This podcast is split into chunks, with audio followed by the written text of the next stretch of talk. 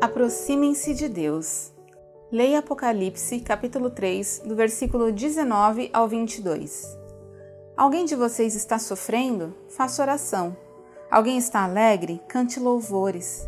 Alguém de vocês está doente? Chame os presbíteros da igreja e estes façam oração sobre ele, ungindo-o com óleo, em nome do Senhor. Tiago, capítulo 5, versículos 13 e 14. Em uma manhã, ao abrir a janela de frente à casa da minha vizinha, deparei-me com uma andorinha voando na sua área de serviço. Ela buscava desesperadamente uma saída, pois as janelas e portas estavam todas fechadas. Fiquei assistindo aquela cena e querendo fazer algo para soltá-la, mas não podia.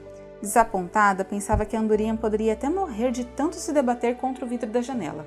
Então, tive a ideia de mandar uma mensagem para minha vizinha. Ela estava em casa, mas ainda deitada. Enquanto isso, admirava surpresa um bando de outras andorinhas empenhando em resgatar sua companheira. Logo pensei: assim Jesus faz conosco. Ele fica na porta do nosso coração, querendo entrar para nos resgatar das nossas prisões de pensamentos, medos e de toda tribulação e sofrimento. Para isso, precisamos entendê-lo, abrir a porta do nosso coração e acolhê-lo. Oração. Obrigado, Senhor, pelo cuidado que tens conosco e pela tua paciência em aguardar que te abramos a porta do nosso coração para que entres e faça a tua morada. Em nome de Jesus, amém. Pensamento para o dia. Que não tenhamos medo de deixar o Pai, o Filho e o Espírito Santo entrarem em nossa vida. Oremos pelas pessoas cujo coração fechado resiste à presença de Deus. Maria Luísa de Abreu Silva Nangumba Santana de Parnaíba, São Paulo.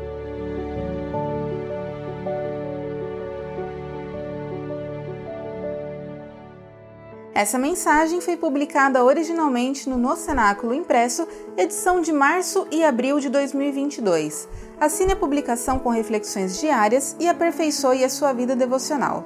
Acesse nocenáculo.com.br ou ligue para 11 2813 8600.